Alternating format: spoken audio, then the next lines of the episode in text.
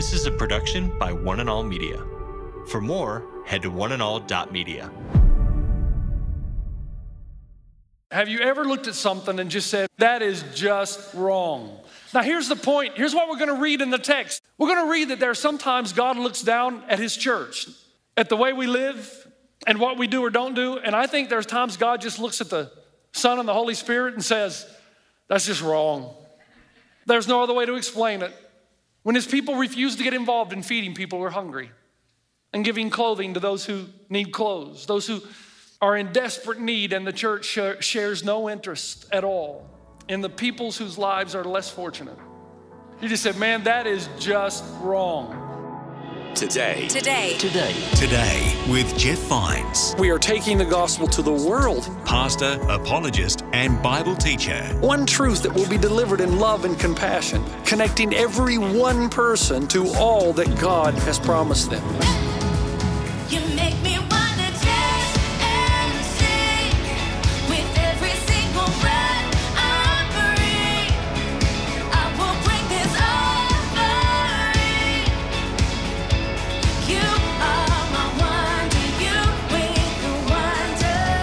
Today. Today. Today. Today with Jeff Vines.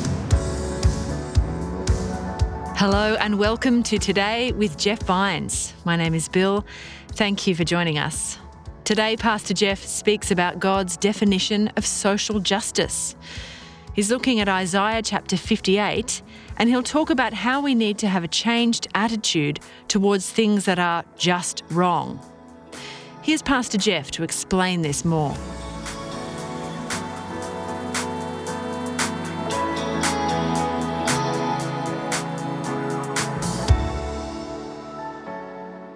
This is a message very close to my heart. And so I want you to turn in your Bibles to Isaiah chapter 58. I'm going to be dealing with verse 1 through 14, okay? Isaiah 58, 1 through 14. Now, before we get into the text, quick question. Have you ever looked at something and just said, man, that's just wrong? Now, I found a few things. Here's the first thing I found. I don't know if this cat is alive or dead, but I, I, have a feeling that it's no longer with us. And somebody put a sign up, free cat. Now, now, now that's just wrong, isn't it? See, I can see. That's just wrong. This is just wrong that you would show that, but it, it makes the point, okay? I like this next one. Here is a chicken eating fried chicken. Now, that's just wrong, isn't it? That's just wrong. Okay, I love this. Walmart, you gotta love them. A correction notice. It says that the four for $10 price shown in our flyer for Old Dutch chips is incorrect. The correct price is two for five. Don't you love that? I mean, that's just wrong, isn't it? Say that together on a count of three. One, two, three. That's just wrong. All right. And who comes up with this? A cheese grater for toilet paper. That. Say it on the count of three. One, two, three. That's just wrong. Okay. Uh, I did put skinny jeans in here, but I decided not to do that. How about this? Even though the 80s had the best music, 80s haircuts. I mean, that's just wrong, isn't it? What were we thinking? How about baseball fans? Sometimes I see, especially Red Sox fans, why do they do this? And you knew this was coming, Raider fans. They're just, that's just wrong, man. That, that's just wrong. Now, here's the point. Here's what we're going to read in the text, and we're about the Bible.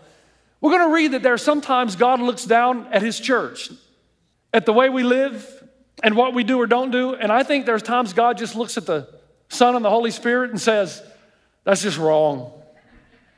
There's no other way to explain it. There's no understanding. And it's very clear in Scripture, especially Isaiah 58, when his people are not involved in loosing the chains of injustice in their world. When his people refuse to get involved in feeding people who are hungry and giving clothing to those who need clothes, those who are in desperate need, and the church sh- shares no interest at all in the peoples whose lives are less fortunate. When he looks down and he sees the church and they fail to provide shelter for people who don't have homes, when they neglect prisoners and poverty and people in need, when they don't feel the pain of loss in Mexico and Houston in Florida, in Puerto Rico, when it doesn't bother them and they kind of just go on with their lives, when they have pity but not mercy. There can be no doubt, according to Scripture, that if the Spirit of God has truly penetrated your heart, then the gospel has transformed you from the inside out, and the gospel has made its way into your life. And the Bible says, a time and time again, that if the gospel's in you, that you're going to feel differently, think differently, you're going to live differently. And the Bible says that you're going to be involved in social justice. Now, who defines social justice? It's a politically charged term, isn't it? Who defines it? Who, who gives us the measuring rod? Who has the last word on what social justice is? Well, Isaiah 58, if you look at verse 6, God speaks to his people and he says, Is, is not this the kind of fasting I've chosen to loose the chains of injustice and untie the cords of the yoke, to set the oppressed free and break every yoke? Is it not to share your food with the hungry and to provide the poor wanderer with shelter? You know, let me just say something there quickly. That poor wanderer term could be translated immigrant, just so you know. When you see the naked, to clothe them, and not to turn away from your own flesh and blood. And then notice how he finishes the passage in verse 14. He says, If you pay attention to these matters and start living like you should, then you will find your joy in the Lord, and I will cause you to ride in triumph on the heights of the land and to feast on the inheritance of your father Jacob. For the mouth of the Lord has spoken. When it comes to social justice, the Bible speaks a clear message. God has the last word because he had the first word. And the first word was this In the beginning, God created the heavens and the earth. And because this is his world, only he gets to define social justice, nobody else. No political system, no socialist, no Republican, no Democrat. Only God. But in the West, we don't think like that. In fact, look at this quote popular from someone. I'm not going to list their name, but trust me, if you want to know who it is, just Google it. The liberal West still presents a basis for morality, a disgusting farrago. Uh, that's a word that means uh, hodgepodge, okay? Of Judeo Christian religiosity and scientific pragmatism, which we have to discard and accept that we are just mechanistic accidents. We have to awake from the dream that there's such a thing as justice and morality and realize that, like gypsies, we live in a world that is deaf to our music and is as indifferent to our hopes as it is our suffering. So here's what the West tells you Wake up. There's no ultimate justice, just as there's no ultimate morality. There's no God, there's no Father in the house. We're the byproduct of random genetic mutation. So there's no justice, and the world is just as indifferent to your hope as it is your suffering. Someone said life is a pointless litigation before an empty bench. You can complain all you want, but there's no justice in this world. And they'll tell you the reason there's no justice in this world is because nobody truly knows what it is. That's the world you're left with when there's no God. But the Bible says that God determines and defines what is just and what is unjust. So, God, not you, not me, not the majority, not the minority, and no political system or economic theory, just God. Now, here's the pushback. And I'm really begging you to stay with me this weekend, okay? Somebody will say, well, haven't there been incredible injustices in the church throughout church history? And the answer is yes. All kinds of atrocities. But if you read Isaiah, you can see where God anticipated this. He knows that you can look religious on the outside. Oh, yeah. But the gospel never truly penetrates your life. Verse 3, he says that the people say to God, Why have we fasted, they say, and you've not seen it? Why have we humbled ourselves and you've not noticed? Yet on the day of your fasting, God says, you do as you please and exploit all your workers. What's he saying? God says, You look religious, man. You show up to church. You do all the right rituals. You even fast. You even pray. And then you go out and exploit your workers. You don't pay them a fair wage. You take advantage of them. They're nothing more to you than a means to an end. You say you know God, but you live as though you don't know God. You wear your robes. You bow down. You pray. You go to your little small groups. You say the right words, you sing the right songs, but the gospel has not gotten into you. And I can tell, God says, by the way you treat each other.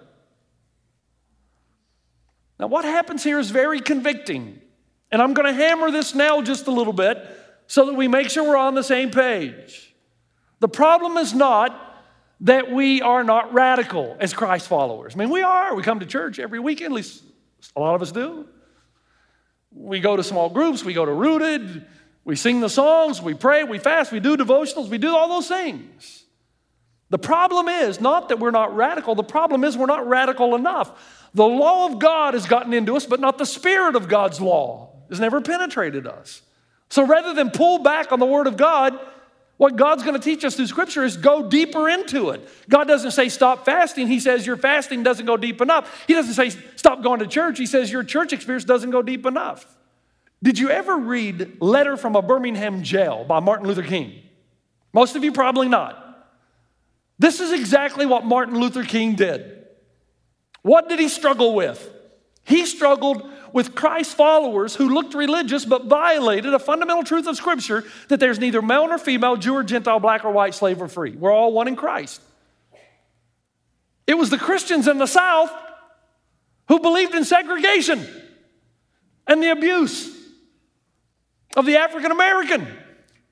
So Martin Luther King struggled with how the Bible Belt of America, people who were so deeply involved in church, religion, and the Bible, could live such lives.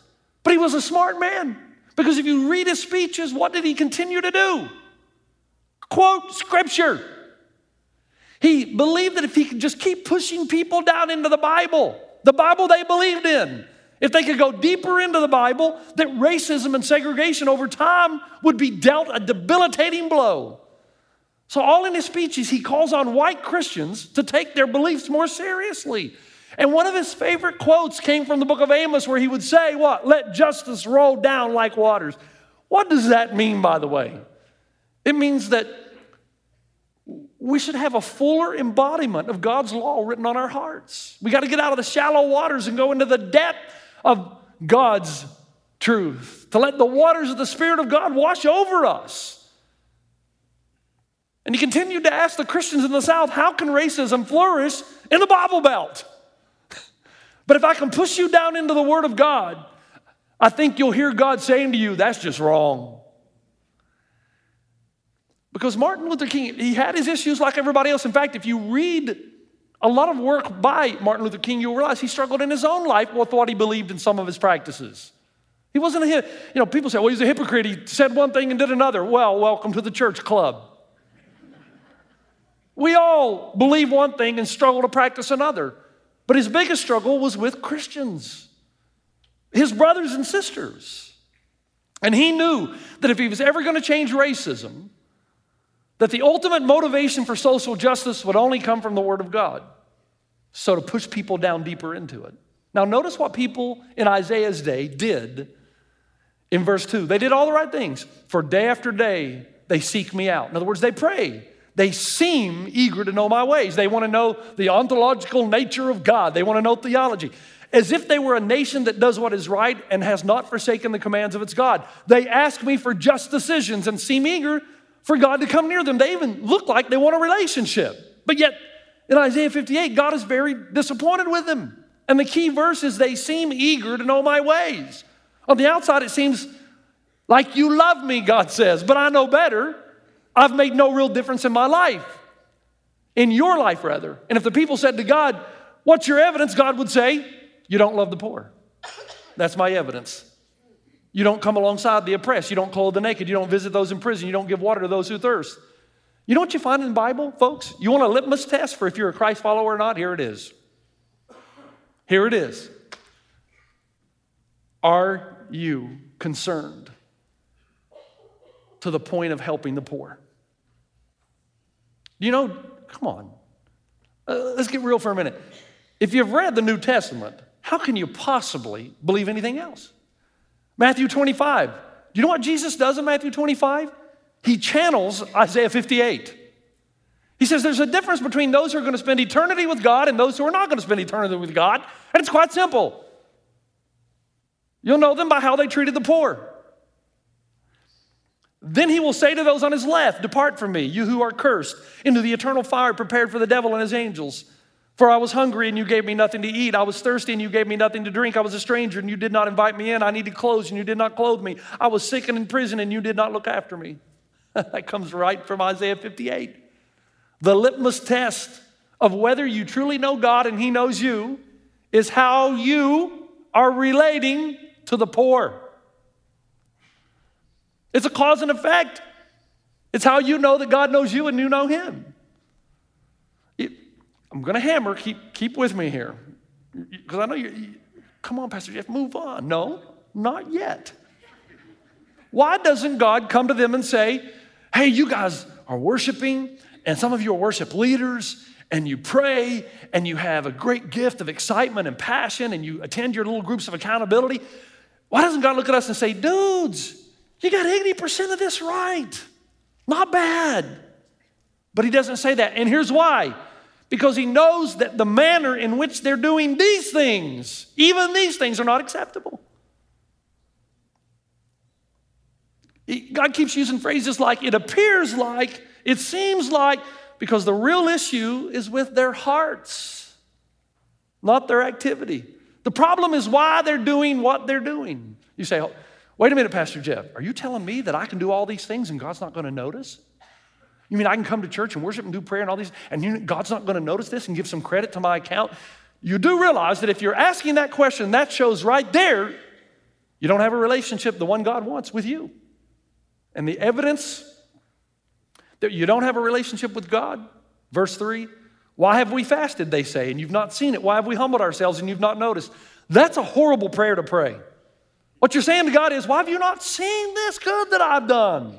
Why have you not recognized? Why have you not credited this to us? Look at what we've done. Gone to church, we pray, we fast, we lead worship, we lead a small group, we teach. I thought, God, this was some kind of quid pro quo arrangement. I do good for you, you do good for me. God knows they don't truly love Him. They love themselves. They don't serve God out of gratitude for what God has done. They serve Him out of what they hope to get from God in the future. Now you can see why love for the poor is a litmus test. Because you can be episodic. You can go to church, small group, prayer, and seem as if you have a vital relationship with God. But you cannot be episodic when it comes to serving the poor. When you come along somebody that's in need, you take their pain and their problems and their hunger and their disease on yourself. And you've got to pour everything into them without any expectation in return. And their problems are going to become yours. And you're going to sacrifice after sacrifice after sacrifice with no expectation. And you do it because you love them. Jonathan Edwards, the great 17th century preacher, said, In many cases, we may, by the rules of the gospel, be obliged to give to others when we cannot do it without suffering ourselves. If our neighbor's difficulties and necessities be much greater than our own, and we see that he is not likely to be otherwise relieved, we should be willing to suffer with him and to take part of his burden on ourselves. Else, how is that rule of bearing one another's burdens fulfilled? If we are never obliged to relieve others' burdens, but when we can do it without burdening ourselves, then how do we bear our neighbor's burdens when we bear no burden at all? But the question is this stay with me. Who lives like that? Who lives like that? Who lives willing and ready to stop what you're doing in your pursuits and go help somebody that's in need? Who does that? Who would ever live like that? Can you say, Jesus? That's who. What is the supreme ethic in the Bible?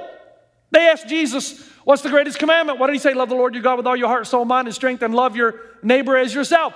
He connects them because they're inextricably tied together. You can't love your neighbor until you love God, but you can't love God until you know what God's done for you. But once you do know what God's done for you, you'll do it for other people. Once you understand the measure of God's grace and mercy to you, you will extend a similar measure of grace and mercy to others. That's how it works. When you get close to somebody, and that's, that's the thing with God, He knows you're not close to Him because you don't hurt for what He hurts for. You- You're kidding yourself. You- you- You're still in this for what you can get out of it. You guys, isn't it true that over the course of your marriage, your wife has changed you? She was banking on that when she married you. Oh, let's be honest. Be honest. Most wives, when they say yes to the guy that asks to marry, they say, okay, he's not perfect, but over time I'll craft and mold and shape him. It's true. My wife said that she married me because she believed that train up a child in the way he should go, and when he's old, he won't fall from it. But I've noticed that the more intimate and close that I've come with my wife, it's true. Our hearts are similar. We don't have a lot in common. We don't. But we have major things in common. You know, I never had a cup of tea before I met Robin. I, I, I quite like tea now. I, I, didn't, I never had any Indian food. Now it's my favorite. We both have a deep love for the Shona people, the indigenous people of Zimbabwe.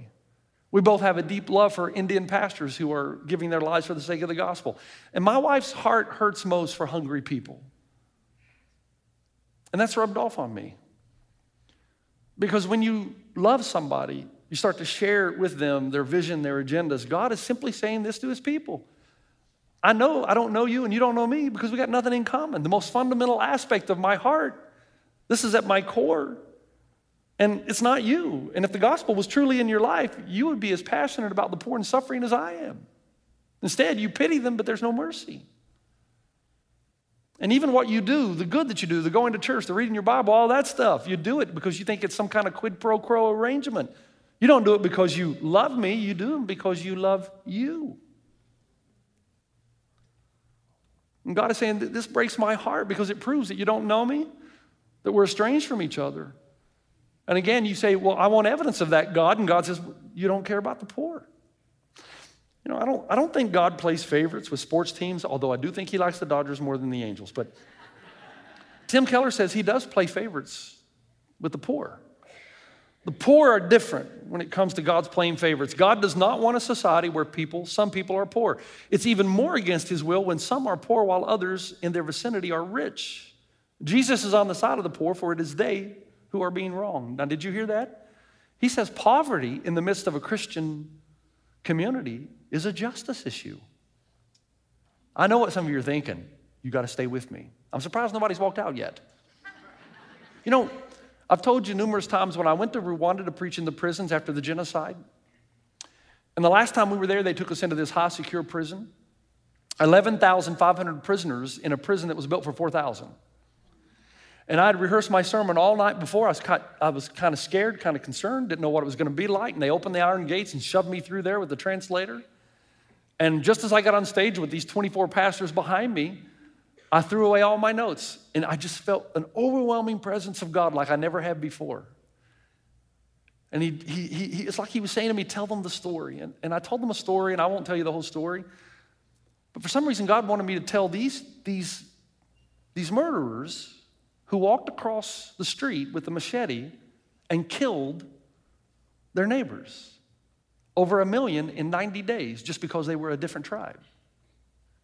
So I'm preaching repentance to these prisoners, and I tell them the story about the little boy who has candy, the little girl who has a jar of marbles, and they decide to trade their little brother, little sister.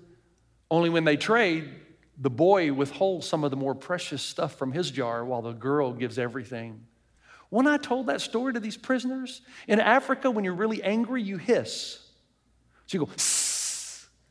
and I'm sitting there thinking, these guys are mad at this little boy for withholding three marbles. They went across the street with a machete and sliced up their neighbors. And the reality is, we don't like injustice, but we can't see it in ourselves. But when two people become close to God, as a couple or as a family, the heart's supposed to hurt for what his heart hurts for. And Isaiah says, if it doesn't, you don't know me yet. That's harsh. You've been listening to Today with Jeff Vines. Thanks for joining us. Next time, we'll bring you the rest of this message from Pastor Jeff. No matter what side of the issue you come down on, you are a Christ follower and a citizen of the kingdom of God. And that means that the call on your life is clear. That as an individual, you know that God is a God of justice. You can listen to more messages like this. Just search for Today with Jeff Vines wherever you get your podcasts.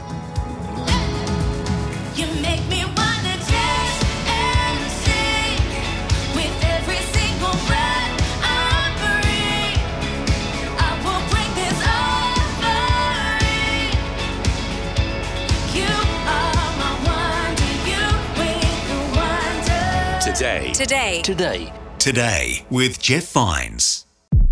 This is a production by One and All Media. For more, head to oneandall.media.